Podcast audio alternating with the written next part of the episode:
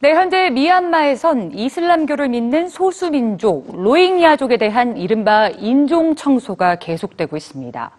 유엔을 비롯한 국제 인권 단체가 나섰지만 미얀마 당국은 로힝야족에 대한 잔인한 탄압에 대해 침묵만 지키고 있는데요.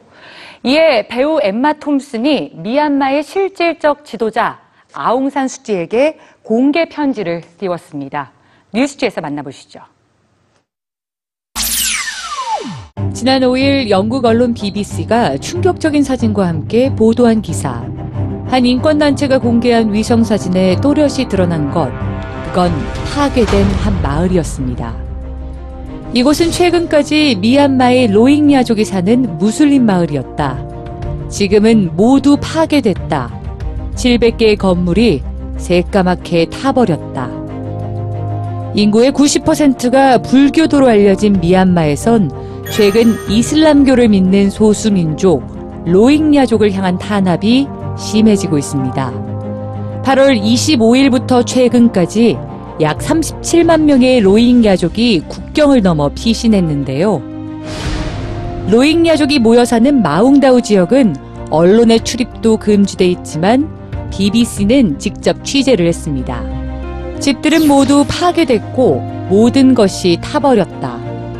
미얀마 군부는 무슬림 세력이 마을을 파괴한 거라고 주장했지만 정부는 마을을 파괴한 것이 로힝야 거주자 중 일부 과격한 무슬림 세력이라고 말했다. 하지만 이건 다른 사실을 보여준다. 미얀마에서 무슬림을 몰아내려는 명백한 인종 청소다. 세계적인 지도자들은 일제히 비난을 쏟아냈습니다. 2014년 최연소 노벨 평화상 수상자가 된 말랄라 유사프자이는 자신의 SNS를 통해 미얀마의 인권 탄압을 규탄했는데요.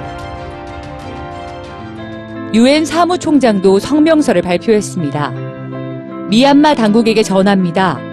군사 행동을 멈추고 폭력을 끝내고 법을 준수해서 나라에서 쫓겨난 이들이 돌아올 수 있는 권리를 보장해 주세요.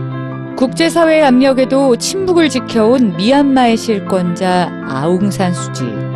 국민을 위해 나서지 않는 아웅산 수지를 향해 영국의 유명 배우 엠마 톰슨은 공개 편지를 띄웠습니다.